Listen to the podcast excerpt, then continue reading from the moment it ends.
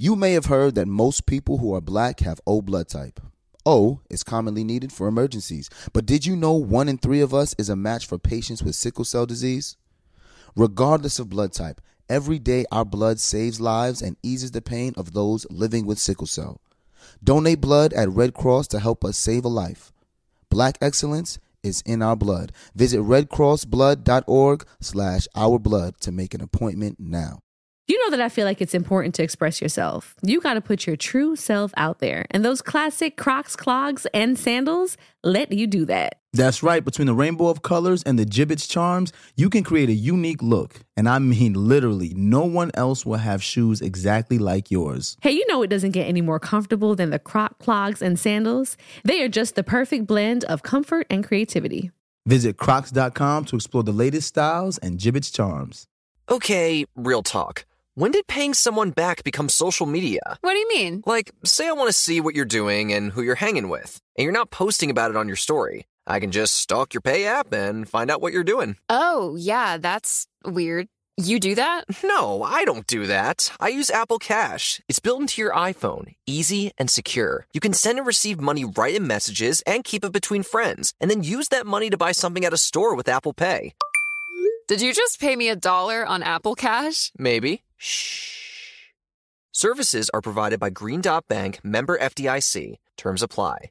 Whether this is her first Mother's Day or her 40th, she deserves more. Shop tons of stunning on trend jewelry for every budget at Diamonds Direct. Diamond fashion jewelry, beautiful birthstones, everyday pearls starting at just $200. Commemorate the real loves of her life with a gorgeous pendant featuring the birthstone of the one who made her mom. This Mother's Day, Diamonds Direct is everything you need to say thank you. Diamonds Direct, your love, our passion. Online at diamondsdirect.com. Baby, What's up? I was able to vote for two years before I actually voted. Dead ass. Confessions of a delinquent voter, huh? Yeah. You know, Yeah. but baby, I did the same. Dead ass. Dead ass. Hey, I'm Khadeen, And I'm Devale. and we're the Ellises. You may know us from posting funny videos with our boys. And reading each other publicly as a form of therapy. Wait, I make you need therapy? Most days. Wow. Oh, and one more important thing to mention we're married. yes, sir, we are. Mm-hmm. We created this podcast to open dialogue about some of life's most taboo topics Things most folks don't want to talk about. through the lens of a millennial married couple. Dead ass is a term that we say every day. So when we say dead ass, we're actually saying facts. 100.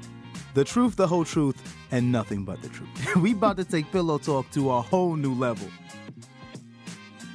Dead ass starts right now. This story time is going to take us back to the year 2004. Mm-hmm. 2004. That was a good year. I It was a wanna good year. It was a good year. we That were about was two my- years in. Yeah, we're two years in. Yeah. That was going into my junior year of college. Mm-hmm. And was it? No. My sophomore year of college. Soph- oh, wow, yeah. Going into my sophomore yeah, years of college. yeah. Soph- no, that was my junior year of college, 2004. Wait, we 2000 met 2002. Yeah, so it's your junior year because we met your, your junior year freshman of year. college. We started dating. And I remember dealing with listening to all of the voting issues that happened in the 2000 election. But at that time, I was only 16 and I couldn't vote.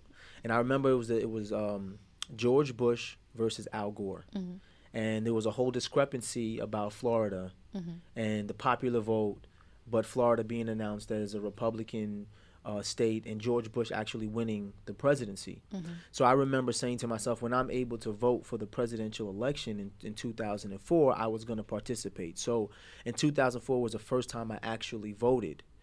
And it wasn't until 2008 when I actually started making money.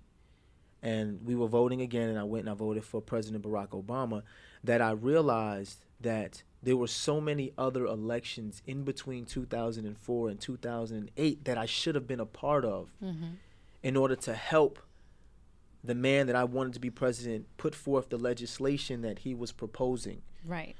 So And- voting for the people locally and Yes. on the level that really impacted you, which I'm surprised at because your mom is an avid voter and she is always texting us in the group text to remind us about voting, and this, and I have to regardless give- of the election. I got to give credit to my mom. She was always that way. Yes. But me being 18 at the time, and then I was playing college football. got better things to do. I was it was during Yeah. football season. My Yeah. focus was not on voting. And then to be honest, the reason why I didn't vote until 2004 and then start focusing more on 2008 was because I always had this idea that my vote didn't count. Absolutely. All right. So election day is November 3rd, 2020. Lord 2020. Yeah, I know. and with the presidency in dire need of change, Yes. it is crucial, people, crucial for our communities to get to the polls. If you're not getting to the polls physically, there's voting early. They're sending it in by mail. Uh, Shaun King is going to join us today Yes. um, to share important information surrounding the 2020 election and things when it comes to voting. And it's funny listening to your story time. I will also say that I was guilty of thinking, oh, when I turn 18, like automatically I should be able to vote. So I remember going Right. to the polls with my parents. I want to say it was like a local election happening My mother took me every and I she went, and my name wasn't there. So I was like, but I'm 18. Like, I should be able Right. to vote, not knowing that there's a, a process Yes. to be able to register to vote, to Yes. then be able to vote, Yes. you know? And that's just something that I just kind of went over my head. And, you know, my mom was kind of like, girl, didn't you know you were supposed to register My to vote? And I was like. I thought it just kind of automatically happened. No, when I was 18, my mother took me to register to vote. I hear that. My mother, my mother. Shout out to play Karen Ellis. She don't play them games no when it comes games. to voting. Mm-hmm. When it comes to voting, my mother don't play no games. And I want to, I want to speak to the people as to why voting is so important and how it became important to me. Um, when I retired from the NFL in 2010, I came back to Brooklyn, Mm-hmm. and I started to mentor young athletes in Brooklyn. Like I always talk about the Prototype Sports Performance Lab, and I remember um, dealing with so many issues within my community that the president couldn't change. You know, I had a, I had a couple of young men who were dealing with uh, law issues. I had a couple of young men who was whose families were dealing with health issues. And when you think about these things, these things directly affect us daily. And it was more important for me at that point to know who the precinct, well, who was the head of the, the precinct, who mm-hmm. was the district leader, who was mm-hmm. the alderman, mm-hmm. who was your city councilman. Right. And at that point, that's when I started going to these these meetings. And I remember going to the city council meeting, and we live in Crown Heights, Crown Heights at the time. And I remember walking in there to uh, speak to Councilman Cornegy, and I remember seeing the place filled with Hasidic Jewish people. Mm. And I remember saying to myself, we we have like an even split in Crown Heights Yeah. between the West Indian Black American community and the Hasidic Jewish community. But when I walked into this me- meeting, we were underrepresented. So everything that was happening was happening based on the people who were Who making there. demands Yeah. and saying these things need to change. Right. And and it was at that point that I realized, you know what? I need more funding for my program. I got to know my councilman. I got to Mm. Right. know my alderman. I have to Right. know who the district attorney is because um, we had a young man who was dealing with an arrest issue Mm-hmm. and was facing murder charges. And it was important for us and his family to know who the district attorney was going to be. So at Right. that point, it's like, wow, here I am focused my whole life on the president. Mm-hmm. president. And Yep. the sad part is, there were times where I voted because my mom was on my back. Where I walked in there knowing it don't matter if I vote because New York is a historically blue state anyway, Anyway, right. and the electoral college is gonna vote for him anyway. So what's the point?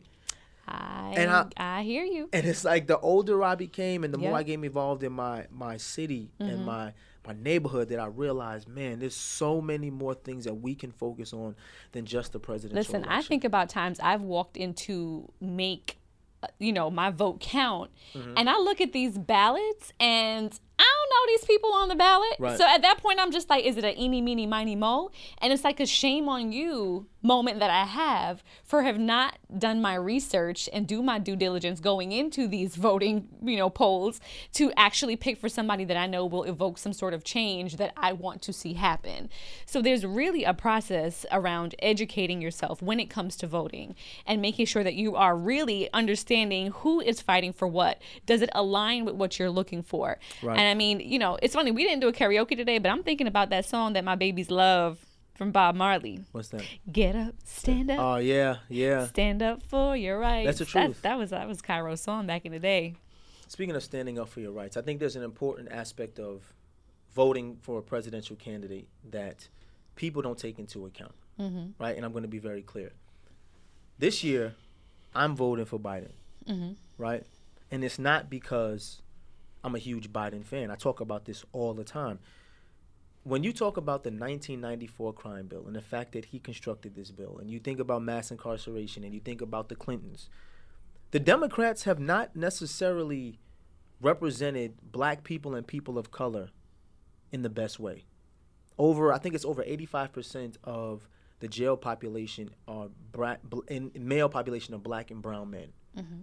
right? So, and you figure a lot of that came from, uh, we, we talked about this before, the war on drugs and how they mm-hmm. weaponized the police department in order to arrest and mm-hmm. lock up black and brown men, even though the the crack epidemic wasn't as big as the cocaine, powder cocaine epidemic was mm-hmm. at the time that they declared the war on drugs an actual war on drugs. Cocaine was a way bigger deal, but you could be on cocaine and get away with it. But you Yeah. know that's a different story.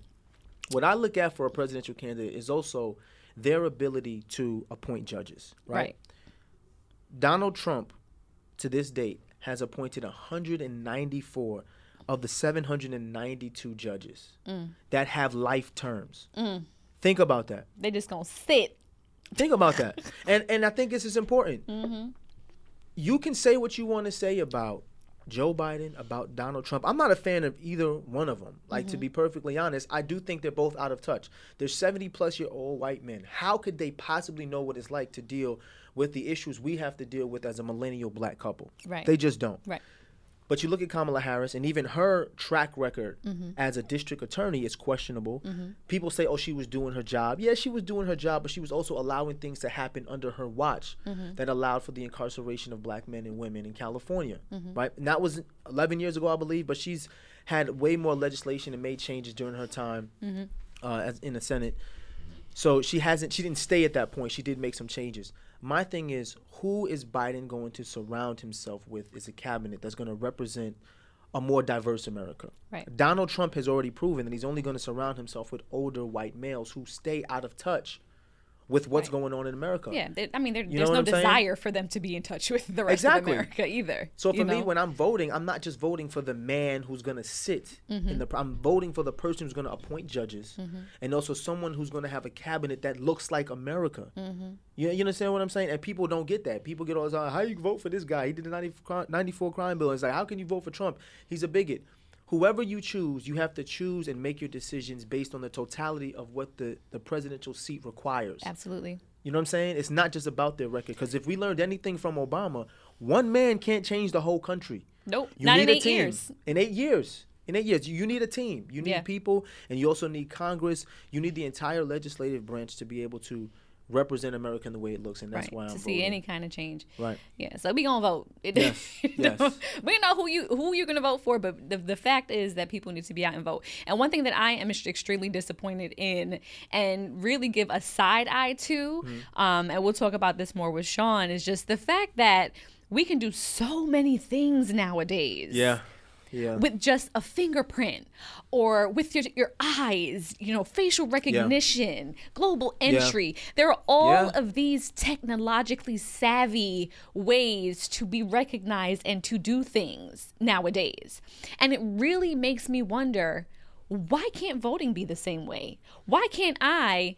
Be in a different state than my voting state and not have the ability to vote and vote accurately and efficiently where I am it has to be snail mail and hand count Right. and you know and, and people want to say the system is broken no again just like racism the system is designed to work the way they want it It's to work because exactly if the there's they want it to anything that makes voting more efficient for people yeah. it's not going to have the outcome that they want Ex- That's the truth. Because not. America is changing. it's not so that's And- a major this is another side eye truth. that i give There's another y'all truth. could figure out a way to make this shit easier for people This is another truth, and people don't like to hear it. America in totality, the people, the American people, are not a country of bigots. The laws are bigoted. Mm-hmm. The people in power are bigots. Mm-hmm. But the vast majority of Americans are very different than what America was 50, 60 years ago. It's the truth. People don't want to own up to Mm-hmm. I believe it. but it's the truth. It is the truth. We have to find a way to make a change, and I'm excited that Shaun King will be here with us to discuss it. Absolutely. We are going to talk to Shaun. I mean, it's been a long four years of bearing a whole lot of tragedy and disappointment, one after the other. So Yes. it's time to elect a new president. Uh, November 3rd is election day, y'all, all over the country. And if 2020 hasn't been dramatic enough, baby boy, the speculation surrounding this election, I think, is going to be up for a whole Oscar. it's just not even funny at this point. Uh, but yeah, we're gonna have Shaun King join us, and we will talk more and get some insight from him around voting. So Shaun King is here with us today to help us prepare for the upcoming presidential election. Shaun King, the writer, civil rights activist, co-founder of Real Justice PAC, father. Uh, husband, so many things. Welcome, Shaun King. Yes, yes. Before we get started, though, I want to say the Shaun King Mm-hmm. because um, everything that he's doing now, pushing forward uh, the voice for Black America and for disenfranchised people, I think it's important because he's taking a, a huge step and making a huge sacrifice for both him and his family. So I'm going to say the Shaun King. We welcome you, brother. Thank you for joining us. yeah, I appreciate you both. So, Shaun, um, in a digital age of activism, you have also become a celebrity in your own right. So, before we jump into the voting, we just want to know particularly about the challenges that have come along with the added pressure to constantly have to defend to the public or the public's perception of who you are. Because, like we said, you know, Shaun, the father, the husband, the man, you're still fighting the good fight. So, how do you how are you able to um, work around those challenges that have arose um, with that? It's it's a it's a lot actually. Um, when when people ask me that question, just like you are, I try to be super honest about it. Like it's not clean. It's it's hard. It's hard for my family. It's hard for me. Every day I'm dealing with some type of false allegation or accusation or crazy rumor or trending topic. I think over the years I've gotten kind of numb to it, and I don't even necessarily mean that in a healthy way. Like y- you, you just grow kind of numb to the negativity, Right. And if you if you see it all the time, I can't I can't allow it in my mind and in my heart and still have a productive day. Like as soon as as soon as we finish this episode, I'm leading a sta- I have a staff meeting to lead, and that's how my day goes. It's like one important gathering after meeting, and if I if I log into Instagram and allow something ugly that somebody says to to take me somewhere different, I couldn't even be effective. And so, what I've found is even when I respond to something crazy that somebody says, like with an honest, thorough answer, it informs the two of you, it informs people who are supportive, but the people who are detractors, they they literally don't care. Right. Mm-hmm. They're not they're not looking for answers. They're not looking for the truth. They're just kind of throwing daggers and and so what I have found is I've spent so much time answering critics and what I found is they don't even look at the critics. They don't even look at my answer to At the all. criticism. at all. They don't. They don't care. It's funny because I was um I was just looking at a, a movie trailer for a movie coming out um Judas and the Black Messiah, and it was Yep. talking about the Fred Hampton story, and pretty much how the federal government um is able to discredit black leadership by pretty much using all all forces around them, whether it's uh, local government, whether it's law enforcement, social media. At the time, they didn't have social media, but using COINTELPRO style tactics to pretty much discredit anything you say. And I saw a post Yep. that you made about that and having that conversation with former members of the Black Panther Party. And and can you speak a little bit about um, how do you find the strength? Because I don't even want to talk about how you defied it. We we want to talk about it. how do you find the strength to continue to push forward when you know these style of tactics are happening?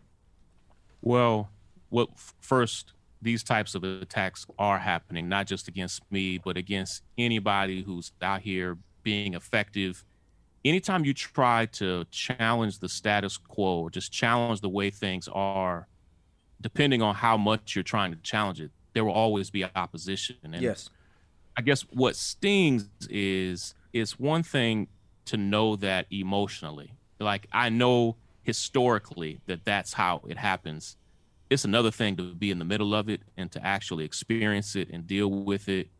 And the most effective tactic, really, from COINTELPRO is not to turn the media against you. It's not to turn famous people against you. It's to turn your own people, People. against you. Mm-hmm. Yeah. And and when when that happens, and that's in some ways some of the biggest challenge that even Malcolm faced, and in some ways it's one of the big challenges that Martin faced. We see him now as just like this super heroic figure, but when when Dr. King died, there was a poll just taken almost three weeks before he was killed. He was deeply unpopular, not just with white folk. The majority of black folk also disapproved of Dr. King. where Absolutely. They called him an Uncle peop- Tom. People had effective. Yes. Now, if you ask anybody who was alive in that final year of his life, they will all now tell you they loved him. Mm-hmm. but Right. in that final year, it wasn't true. Mm-hmm. And he was when when Malcolm was assassinated, he was literally the least popular black leader in America. I mean, he was as if if you could imagine in your mind a very unpopular black leader right now, Malcolm was about at that level. Now we have retroactively imposed kind of a popularity on him Of course. that didn't really exist at that moment. What I what I do every day, there are two or three things that I have to kind of remind myself of, almost like a mantra. Um, there are goals that I have that I'm fighting for that are that are bigger than me, bigger than my popularity, bigger than how anybody feels about me. And so, in a lot of ways, I'm always trying to keep my eyes on the goals that we're pursuing. There are people that we're trying to elect. There are laws that we're trying to change. There are policies that we're trying to shift. And what I've learned is my pop, like personally, my popularity is up and down Mhm. and I can't allow my self esteem and, and and and my own value to kind of ride on that popularity roller coaster. Right. Like mm-hmm. there are days where I get an award from Rihanna, and then there are days where I'm trending and people are clowning with memes and everything else. Mm-hmm. Right. And so when I'm getting the award, I don't allow the award to make my head get big. And when I'm Right. trending for something ugly, I don't then all of a sudden feel horrible about myself. I kind of just try to be even keeled through it all. I have to remind myself. I, I mean, I'm I have a family that loves me. I have a, a, a wi- I've been with my wife for almost 25 years since we were kids. Nice. Mm. Um, we have we have five kids that are doing well and great. I have a I have staffs that I love and work well with, teams of friends and supporters. But there's something about our psyche that can allow uh, one negative thing to take us in a weird place. Absolutely. And I've tried to I've tried to get beyond that, and it's taken me probably 10 years to figure out how to be above that but you just can't allow your your popularity on any given day to dictate how you feel about yourself g- good or bad Got you. Well, one thing I've learned about American history is that um, anybody who was on the right side of politics, especially social justice, during that time is always considered the villain Oh, yeah. and made Public public, enemy enemy, number number one. one, I for mean, you look at Yeah. everyone loved Ali when he was dying, huge parade, the whole world loved him. But during the time Yeah. when he was speaking for blacks in America, he was public enemy number one, had to give away his titles. You look at Colin Kaepernick 4 Mm-hmm. years ago, he was considered a terrorist. Like I used to look at memes of Colin Kaepernick, and now he has billboards on in, in New York. And you know, it's just funny to me that we as a people continue to watch these things happen cyclically.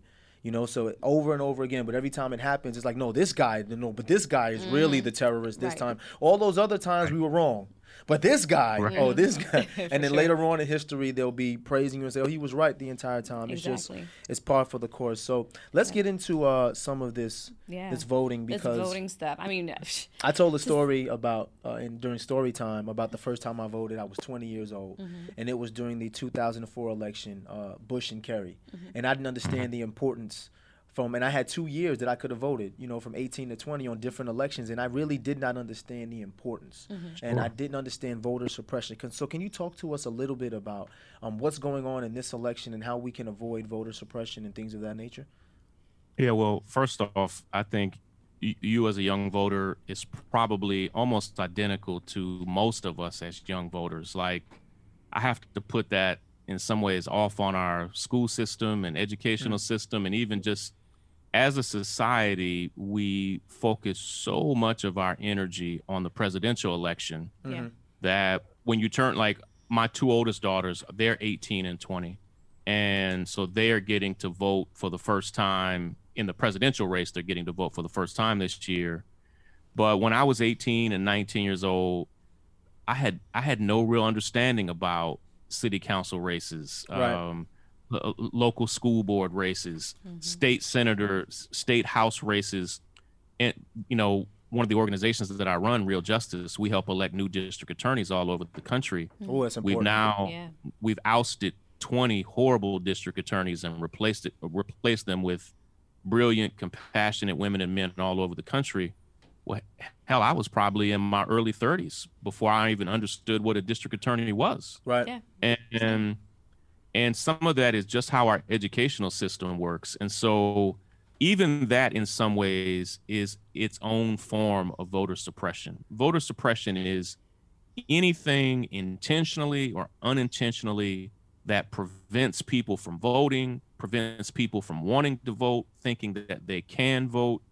And this country the united states has one of the lowest average voting rates of any developed countries in the world. Wow. Ab- Only about 50% of Americans vote in presidential elections. That's crazy. In most developed countries, it's closer to 75 to 80%. In some countries like Australia, uh, in Australia, you are required to vote. And if you don't vote, there is a fine. So they have in Australia, it's called compulsory voting Oh, wow. and over 99% of all Australians vote. It's a part of your civic duty. Like, Makes sense. Like paying just like you, taxes. Yeah, you pay taxes, you should be forced to vote. It makes sense. and and so and, and Australia is not the only country that does that. And so we have just about 50% participation. And what that means is when so few people participate, is the average American is a non-voter. Mm. And even people that we that you and I know that we think are voting, they're not voting. Mm. You, we should crazy. assume that half of our friends, half of our followers, they're not and, and some of it is that they're so busy some of it is that they're confused on where they vote some people don't know if they're properly registered so we can tweet it and post it and instagram it but there's still just a real low understanding that people have on how and where to vote it, it's it's partly because of our system it's super unclear um, And I as think we're that's- recording My bad. I think that's Yeah. done on purpose because you said something last night when we were talking about this that you can go to an airport now, stick your fingers on a device, or let them look at your And it eyes. tells you who the hell you are. Right. How is it possible that we Right. don't have the same Right. technology to just vote wherever you are, No, regardless of where absolutely. you there register? should be something in place. I mean, you can do so many things electronically now. You know, you go to the airport, you look in the machine, clear looks at your eyes, and it knows who you are. Why can't we do something like that Right. across the board? Oh, we, and we could, but the real answer to that is there are people in power who understand that they will stay in power when fewer people vote. There you go. and it's truth. we could absolutely have sophisticated technological systems that are safe, secure, just like like you said, just like clear at the airport. Mm-hmm. We could have those types of things, but our our country also spend so little money developing our infrastructure, not just our voting infrastructure, but anything from roads to bridges to our school systems to our healthcare systems. So all of these things are underdeveloped, and it's uh, it's the American way in some ways. And so I was going to say we saw just this past week uh, in Georgia people waiting in line for ten to twelve hours to vote, I have saw that. and I and and, and we called that voter suppression. I saw people say, "Well, why is that voter suppression?" Well, it's voter suppression because people were passing out in line. People Right. had to leave and go to work. People had to mm-hmm. leave and go pick up their it's kids. discouraging.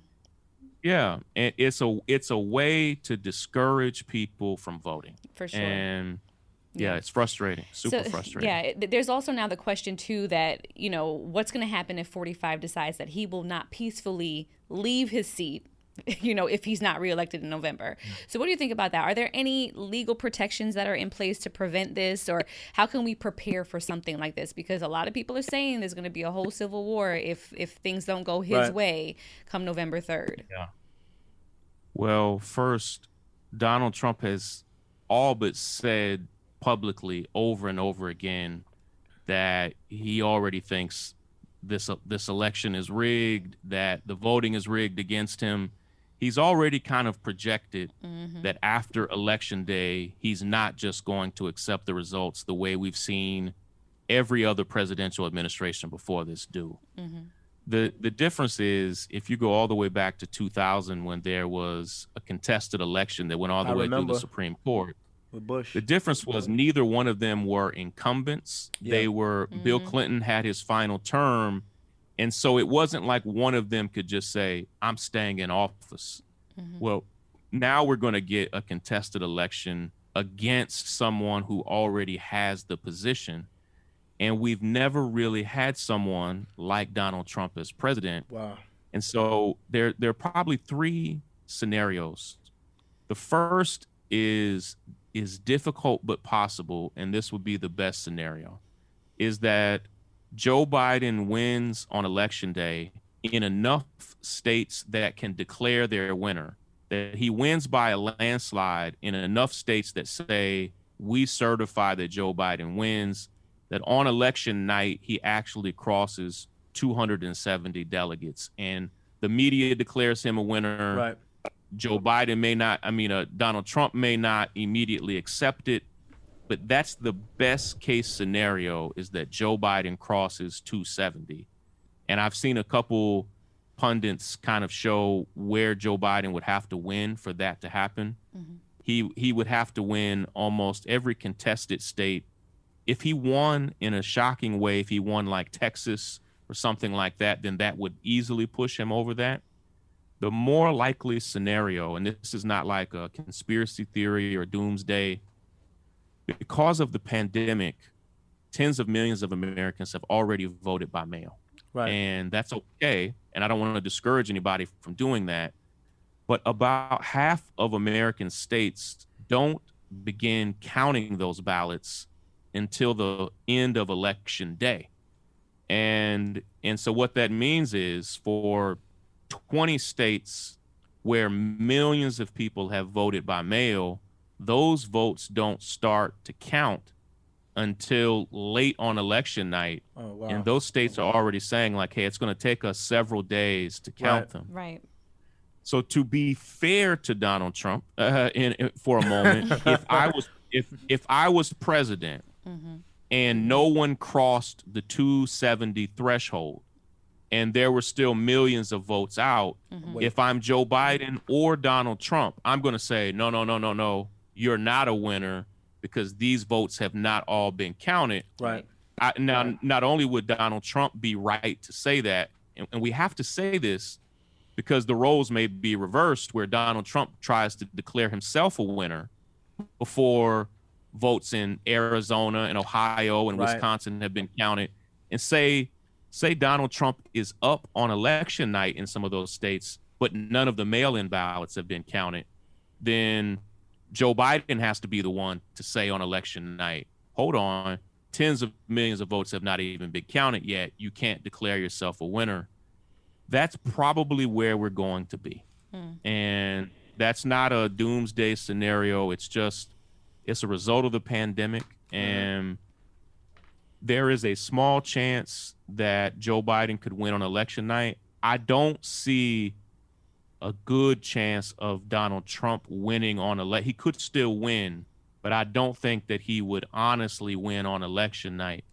Um, You'd have to see the more after. likely scenario is it's going to take a couple of days, Right. Gotcha. and uh, yeah, it's Yeah. going to be difficult. Oh man. Well, rounding things out with you, Shaun, because I know you have uh, a lot going on. So you, we just want to talk real quick about. Uh, we had an opportunity to actually speak with presidential hopeful Biden um, about his Yeah. campaign, and we, you know, we believe that the conversations like that are necessary, especially for the Black community, um, and especially now.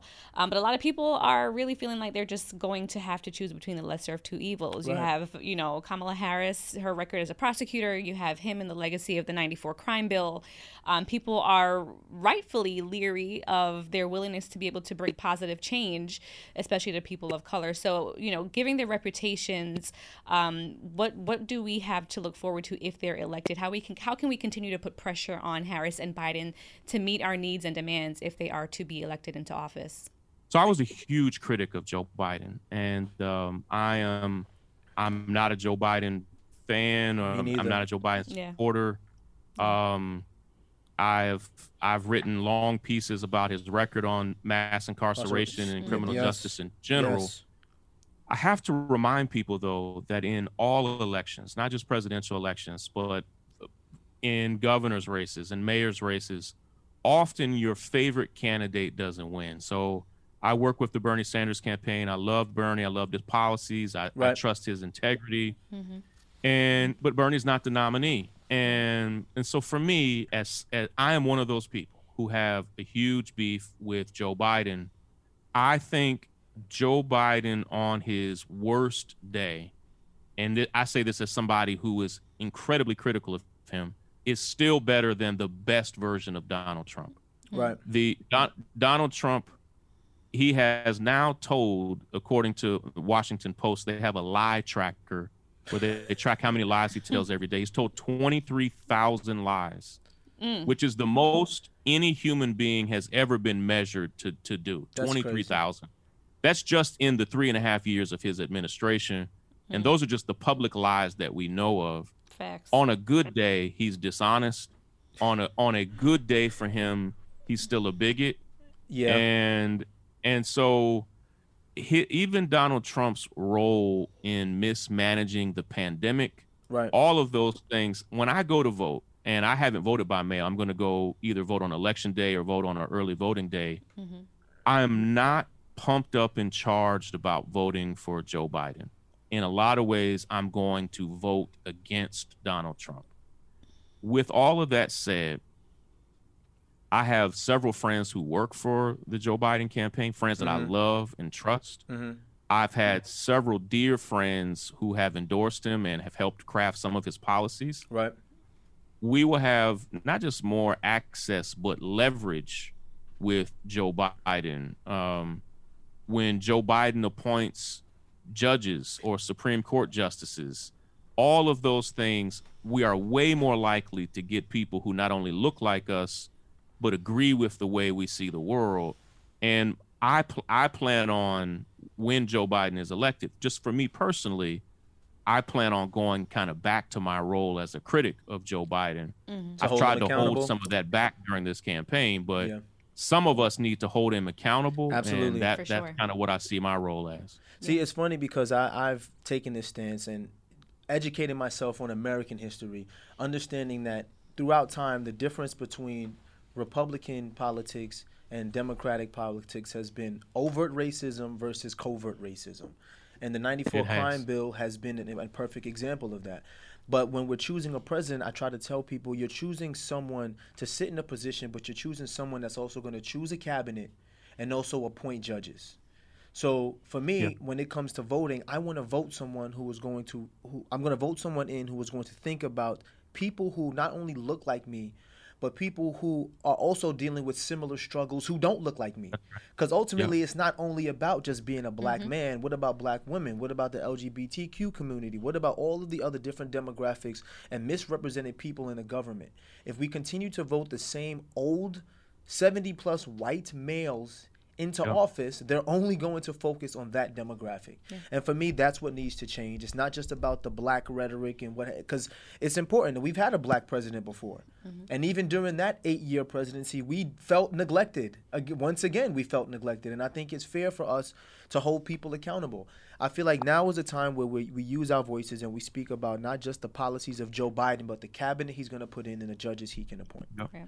No, definitely. Yeah, yeah, I agree. Well, Shaun, we appreciate you. We thank you so much for joining us. We know you have to run.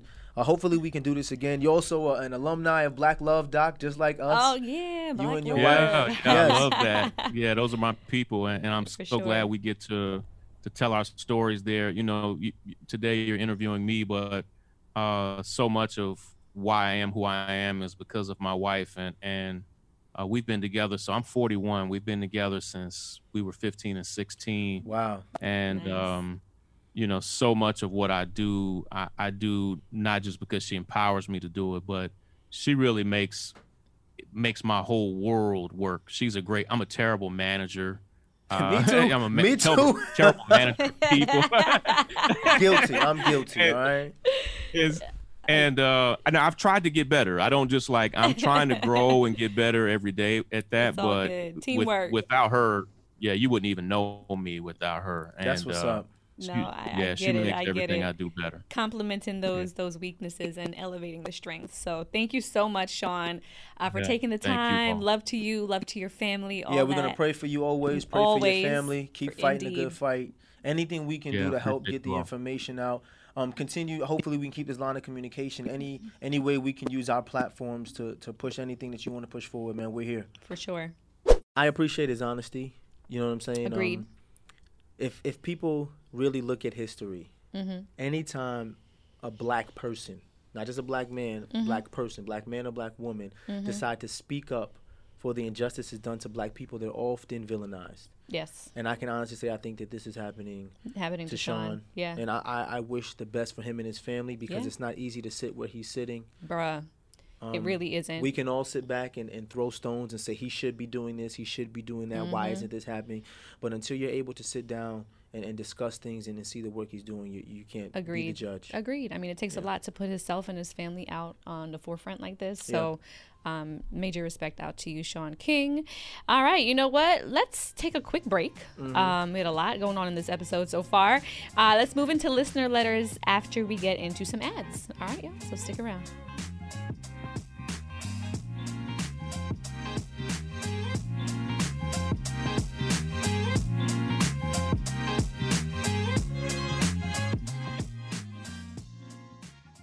Hey, what's good, y'all? I think it's important for you to understand why black representation in media is important. It's important because the media represents how people view us, and it's important that they understand that black people are not a monolithic people. That is a fact. And the next generation of influential Black voices can be found on NPR's new collection, Black Stories, Black Truth. Black Stories, Black Truths is a celebration of blackness from NPR.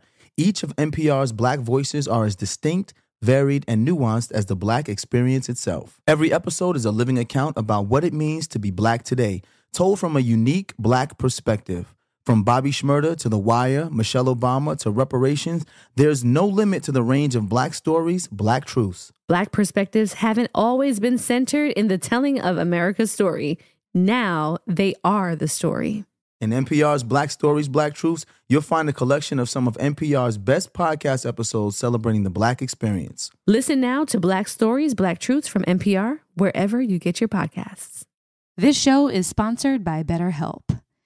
Listen, y'all, losing two loved ones in a matter of six months, it can be a lot. And a lot of times when you're dealing with grief, you have a lot to get off your chest with your family. That's absolutely right. You know, people carry around all different types of stresses, big and small. When you keep them bottled up, it can start to affect you negatively. And therapy is a safe space to get things off your chest and to kind of figure out how to work through whatever is weighing you down. If you're thinking about starting therapy, give BetterHelp a try. It's entirely online, designed to be convenient, flexible, and suited to your schedule. Just fill out a brief questionnaire to get matched with a licensed therapist, and you can switch therapists at any time for no additional charge. Get it off your chest with BetterHelp. Visit betterhelp.com slash deadass today to get 10% off your first visit. That's betterhelp, H-E-L-P dot com slash deadass. During the break, let's quickly talk about a couple things that are important to most people I know. Comfort and style. Crocs classic clogs and sandals have both covered. When I'm talking about style, I mean personal style. There are just so many colors and so many Jibbitz charms that you can add to the Crocs to make them unique. You can dress up your Crocs to match your mood, to match your personality, to fit the occasion, and you can change them up day to day. I mean, ultimately, you can stand out from the crowd in a way that only you can because it's your personal style. And now, let's talk about comfort. You know, it doesn't get better than Crocs, clogs, and sandals when it comes to being comfortable. Style and comfort are usually a trade off, but here, they're a package deal. It's like you have cushions on your feet, Soft, stylish, personalized, colorful, cushion. That's right. So why wait? Head over to crocs.com today and experience the comfort and style of Crocs classic clogs and sandals for yourself. Your feet will thank you. There's power in every purchase because every time we buy a black led brand, we make room for another black led brand. And y'all know I love my lip bar products. That's just one to name a few. There is a whole collection of black led products that fit into your daily routine. Show black founders some love, not just during Black History Month, but all year long. That's right, y'all. Black founders and the products they bring to the table are creating a whole new world of choices at Walmart. That's right. Go to walmart.com slash black and unlimited to discover all the amazing black owned products you can add to your daily routine.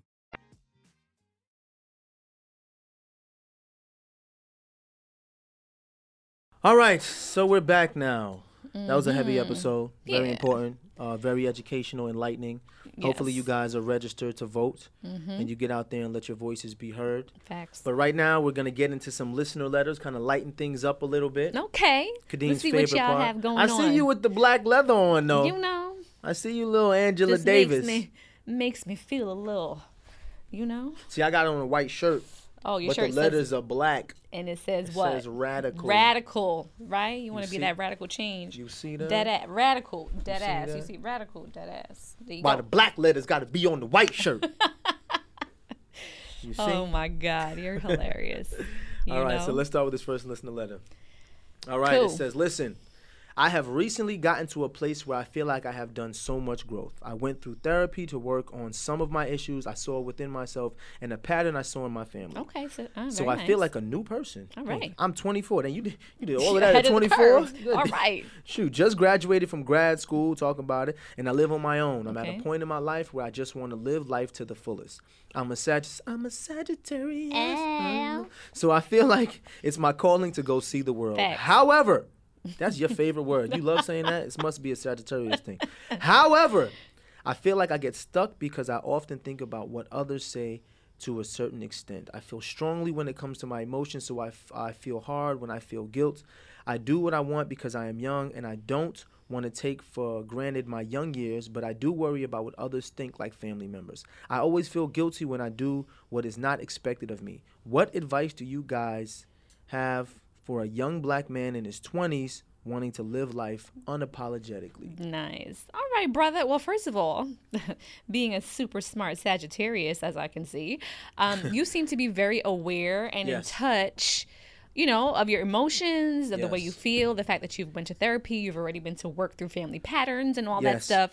I think that's a great thing. So you're already ahead of the curve because some people are still trying to figure that out well off into um, their their years.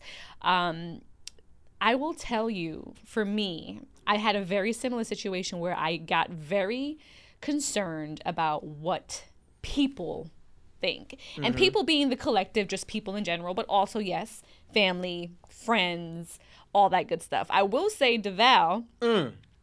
being the total opposite of not mm. giving two shits about what people think. I saved your life. You saved my life, bro. Yeah. Because it, there was for a long time, I was just very like, you know, kind of tiptoeing around things that I wanted to do or things that really ultimately made me happy. And I really had to assess like who was at fault here? Who was going to suffer the most if I was not true to myself? And ultimately, you do one thing, somebody has an opinion. Talk about it. You do the other thing, somebody has an opinion, good or bad. So if you really live your life riding that roller coaster, kind of like what Shaun said in his portion of the Mm-hmm. interview, if he was to just like, you know, relish on the highs Yeah. and then really beat down on himself on Yeah. the lows, everybody's going to have an opinion about whatever you do. So you might as well do what you want to do anyway. Look at you sounding like. I- Come here, give me a hug. Give me a hug. I know. I know. Let me squeeze your butt. Squeeze your butt. See, that's my baby right there. I'm just saying, I've really adopted that philosophy in life. Who go, cares? girl. If if we had listened to family members, we would not have the platform No. that we have right now. No. If we listened to people saying y'all doing too much, y'all doing all this stuff on the internet, what y'all doing Friends it for? and family. You doing it for likes? You doing it for this, that, People and the still third? say it. and here we are because we didn't listen to it. We didn't, bro. Yo, you said everything Bro, I was gonna say. I, do your thing. If I can go back into my 20s Okay? 20 year old Khadeen, 24 year old Khadeen, be like, sis, here's the T on doing Mm-hmm. what people expect you to do or like worrying about what people have to say. Let me tell you, I'll I'd say have been this. out here living my whole best life. This is the analogy I give some of my kids who have the same conversation. They're like, Coach Devale, man, I- you know, I don't know what to do. People saying that I'm, I should do this. People saying that. I say this. Nobody knows anything. Okay? Listen to me. They don't know nothing. We all wake up every day and we fucking guess. We guessing. There was a point in the world where everybody knew the earth was flat. Think about that. Think about there was a point where everybody on earth knew the earth was flat. And then what happened? we find out the earth is round. But at some point everybody was telling people don't don't go there. Don't don't go sail out in the ocean cuz you're going to fall off the edge of the earth. So you know what happened? People wasn't sailing because everybody was telling them what to do. And it wasn't until you pull up your own sail and you use the wind to gust you All across right, analogy. the ocean. Come through analogy. Brother, find out that the world is round on your own. That's what I'm. I'm gonna just bring it to that. Put your sail up If you listen to everybody, you're gonna walk around thinking the Earth is flat.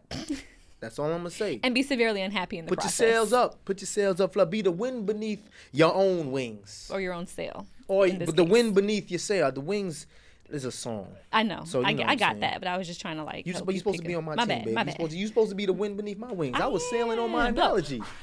I was sailing on my analogy. I'm blow. I'm gonna blow under your wings. You see, you see, I love that. You see what I'm saying? You see what I go through? I appreciate you. No, but yeah, live But your best life, honesty, bro. though, Don't in nobody all honesty, care. bro, there's no wrong decisions in life. No. You make your decisions and you deal with the consequences that you create. And to you be man honest- up and you deal with it. and if your you family is your family and your friends are your friends and they love you for who you are, they gonna support you either way. they're gonna rock with you. and if they don't, now you know where you stand. Period. Period. Period. They're gonna rock with you. All right, on to the next one. Yes. That was pretty easy.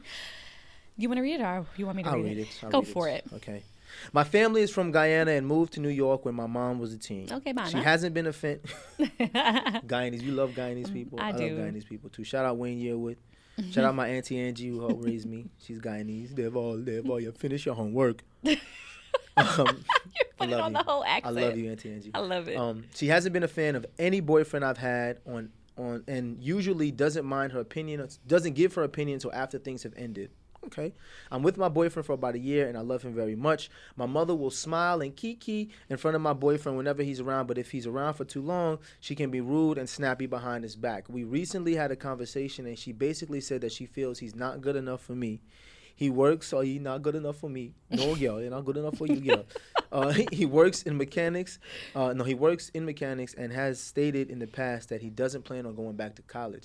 Basically, my question is, did they give you a hard time with who you chose to love? Girl, why are you gonna start Do you think that it has to do with the culture and how parents view their girl child? do you want to do this or you want me to take this away? I I know Devale. I know. I understand. I understand. Okay, listen. Yes, Mimi hated me. Mimi did Okay, not. Was Mimi not hated me. All right, she thought I was a thug, a hooligan, a dumb athlete. thought I was gonna just take her daughter away and destroy her life. Yeah, pretty much. Now look, now look. That's what happens when you do things and don't care what people have to say. look. I literally was like, "This is my boyfriend, though, and I love him, and I don't really care what y'all have to You say." so here we are. but did. I, I do understand the perspective of, okay, for example, me growing up in my household, two very s- strict West Indian parents who did not uh, really want their girl child out in these streets, and Mm-hmm. it was go to school, come home, go to school, come home. Like that's just that's just what it was. Um, so yes, my mother But did you always say, go to school and come home? no, I didn't. I was taking detours sometimes. You, know what I that? mean? I was You taking was taking detours. detours. I was taking. Devale, shut up. You opened yourself up for that. I did. I did. You did. did. You opened yourself up for that. okay. That's awful. Detour. I was not touring then- like that. So then you shouldn't use I, that w- I'm- word. I wasn't on tour like that. You know what I'm saying? But I'm just Uh-huh. saying, in order to just get a little bit of freedom, you just start to like, you know, deviate from like the coming straight home process. DVA? Goodbye, Devale. Somebody turn his mic off. That being said, when time came for me to start bringing boys around, okay, Mm-hmm. and this wasn't till you didn't start coming around till we were what 18 years old at the time. My mother literally said to me, "Khadeen, you could have walked through the door with Jesus Christ Himself, and I would not care." I wouldn't care. I absolutely wouldn't because you're my daughter and I feel like I know what's best for you. And at that time, I just wanted you to focus on yourself and on Your mother your, your said that schooling you and could your have walked career. in with Jesus Christ, Yeah, pretty much. and Jesus not good enough for you. Your mother going to hell. Facts. Mimi, peace. I won't be there. nope. Nope. Well, I don't know. We might be in the rapture right now and not even know it. We might have been Oh, left right. behind. So who you're right. knows?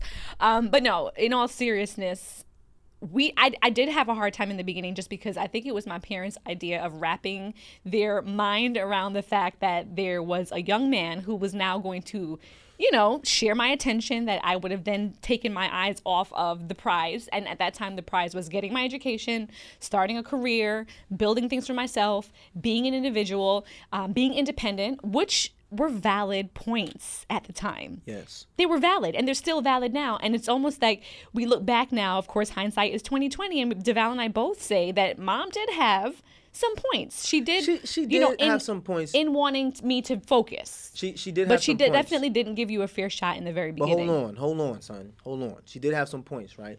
But you can have points and then it's being rude. You can't be rude to other people kids because you know what could have happened? Yeah. You you you wasn't taking detours then, but you want to detour now, right? and I could have detoured you away from your family because that happens a lot in families. It does sometimes. Some people are so hard on the significant other, Mm-hmm. right? That once the significant other finally grabs the heart of that person, Right. they separate them from their family because it's like you treated me so bad before. that is very true And you you're gonna choose once you choose your significant other. i've seen other. that in extended family myself yeah, me as I, me too. Mm-hmm. My extended family too. You see the family, you know, the family's tight. That person falls in love with someone who everyone else in the family didn't approve of, Mm-hmm. and now they go off and live their life and create their own family because that's what people do. Right. There's gonna be certain things in your life that I'm going to be able to provide that your family, your mom can't. Right. And I'm not Mm-hmm. Like just talking about the detours. I see. I wasn't just talking about the detours. You know what I'm saying? But with that being said, there has to be a way for you to speak to your mom about being rude. There was a point in our our uh. Courtship. relationship where I didn't come to your house for about two years. Right, and then it become it becomes awkward for me because we were, we were in college at the time. Yeah. We would come home on the weekends, and there was like a well, I want to chill with my family, but I want to chill with Devale too. But he I was like, I'm not coming to your house. So then I feel divided because it's like I want to chill with my boyfriend on the weekend and kick back and you know have a good time with our families, but then I can't because he doesn't feel comfortable in my house. So we did have a, a, a period of about what two years maybe Yeah. that this was going on until Yeah. there was finally like you know my mom extended the olive branch. I think when she saw he wasn't going nowhere. Yeah, when I got made to the NFL. Right, it was around that time. Yeah, Oh, see, mom, that was a bad time. Yeah, That was see? bad time. I could have, I could have scooped up and been gone. And the thing is, it's not even like a man woman thing because people said, you know, is it a girl? Is that how people treat their girl child? And Mm-hmm. I'm like, no. I hear so many horror stories about young women who are mistreated by the the young man's family. And I'm like, why would you treat somebody's daughter like that? Would you want somebody to treat your daughter like that? Right. I have three boys. Mm-hmm. I have three boys, right? And I'm going to be very particular about who my young men choose to Absolutely. court. I want them to have a standard that they can live up to and be proud of. Mm-hmm. And live and have a person that's going to make them a better person. Right. But in no way do I plan on disrespecting anyone's daughter. Absolutely. Because when I have my Agreed. daughter, I don't want nobody wouldn't disrespecting my daughter. Here you know what I'm saying? daughter situation. We in season four. You still talking about You it? You know what I'm Listen, saying? Kaz is potty trained, y'all. Congratulations to mommy and daddy. I'm gonna say it We again. got a baby out of Pampers. When I have my okay, daughter, we've retired the Pampers. we retired the, the. Pampers. We ain't retired the detour. Long as the detour is still working, there's still a chance for me. There's still a shot.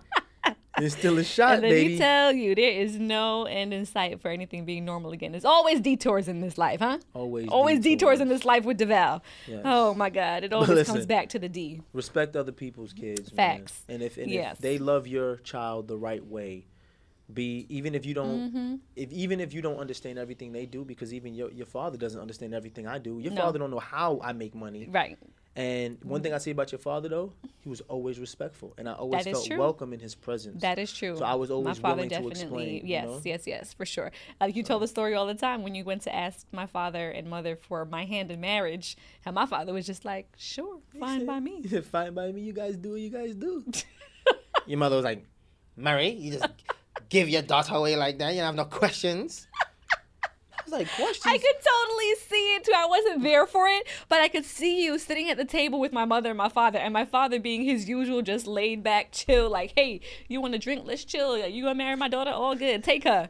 Take her. That's one less person for me to have to support. The funny thing is, And my mom just being like, "You're just gonna give away our firstborn like that? How Yo, dare you?" The funny thing is, your father goes, man, you, you have questions. You always have questions. what questions you have? Ask the question. then he said, and got up and walked away. And it was me and your mother sitting there, and I'm just like, and then you had to get drilled. so do you have any questions? And she didn't have no questions. She had no questions. she had no questions. questions. So I was like, Okay. so I'm, I'm gonna do this. You are we cool? So then I gave her a pound. Like I was like, all right. Did you dap my mother tapped your up? mom, so I was like, bet. All right, um, I'm out.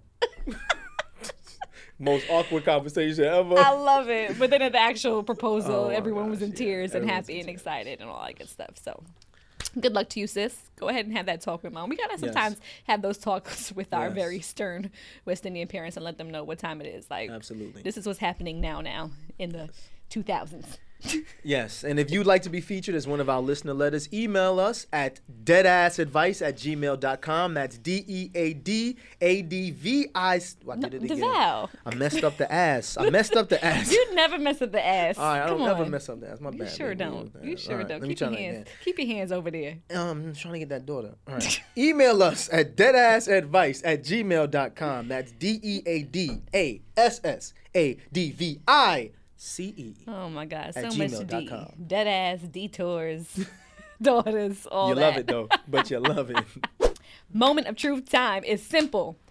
Go and vote. I don't care how you do it. I don't care how you do it. If you do Period. it early, if you're mailing it in. I plan to get my ass on a plane Yes. and I'm going to New York. I have some other too. business to take care of, but I say, you know what? I'm going to position my trip around Mm-hmm. election day. The lines may be long, but you know what? I have it in my mind that I'm going to dedicate that time to go out and physically vote in New York. That's where I'm registered still. Go back to Brooklyn, you know, see my peeps and attempt to make a change by voting. I'm going to vote. So I encourage you to do the same. Moment of truth. I was today years old when I found out that over 50, only a little bit over 50% of Americans are registered to vote. Mm-hmm. That's And actually go out to vote. That's that's embarrassing. But we got a whole lot of complaints though. whole lot of complaints. Whole lot of complaints. Register to vote. That's the only thing I have to say. Register to vote and go vote. Moment of truth. Register That's to it. vote and go vote. And of course, be sure to follow us on social media. We have our Dead Ass Podcast page. It's Dead Ass the Podcast on Instagram. Instagram, mm-hmm. and of course, I'm Khadeen. I am. And I am Devale. And if you're listening on Apple Podcasts, be sure to rate, review, and subscribe. Deadass. Deadass is a production of iHeartMedia Podcast Network and is produced by Denora Pena and Tribble. Follow the podcast on social media at Deadass the Podcast and never miss a thing.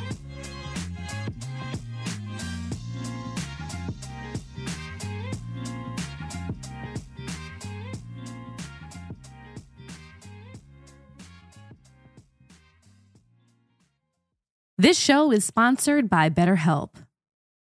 It's a simple truth. No matter who you are, mental health challenges can affect you, and how you manage them can make all the difference. That's why everyone should have access to mental health support that meets them where they are and helps them get through. BetterHelp provides online therapy on your schedule. It's flexible, simple to use, and more affordable than in person therapy. Connect with a licensed therapist selected just for you. Learn more at betterhelp.com. That's better, H E L P.com. You know that I feel like it's important to express yourself. You got to put your true self out there. And those classic Crocs, clogs, and sandals let you do that. That's right, between the rainbow of colors and the Jibbitz charms, you can create a unique look. And I mean, literally, no one else will have shoes exactly like yours. Hey, you know it doesn't get any more comfortable than the Croc clogs and sandals. They are just the perfect blend of comfort and creativity. Visit crocs.com to explore the latest styles and Jibbitz charms. It's time to celebrate Black History Month at the Walmart Black and Unlimited Clock. One at Flatiron Plaza in New York City and one at Ovation Hollywood in Los Angeles from 8 a.m. to 8 p.m. With giveaways dropping every hour on the hour, it's a perfect time to try, like, and share black led products. It's free for everyone, and it's your chance to see how you can level up your daily routine with black led products that are creating a new world of choices at Walmart. Trust, you don't want to miss it. You may have heard that most people who are black have O blood type. O is commonly needed for emergencies, but did you know one in three of us is a match for patients with sickle cell disease? Regardless of blood type, every day our blood saves lives and eases the pain of those living with sickle cell. Donate blood at Red Cross to help us save a life. Black excellence is in our blood. Visit redcrossblood.org slash our blood to make an appointment now.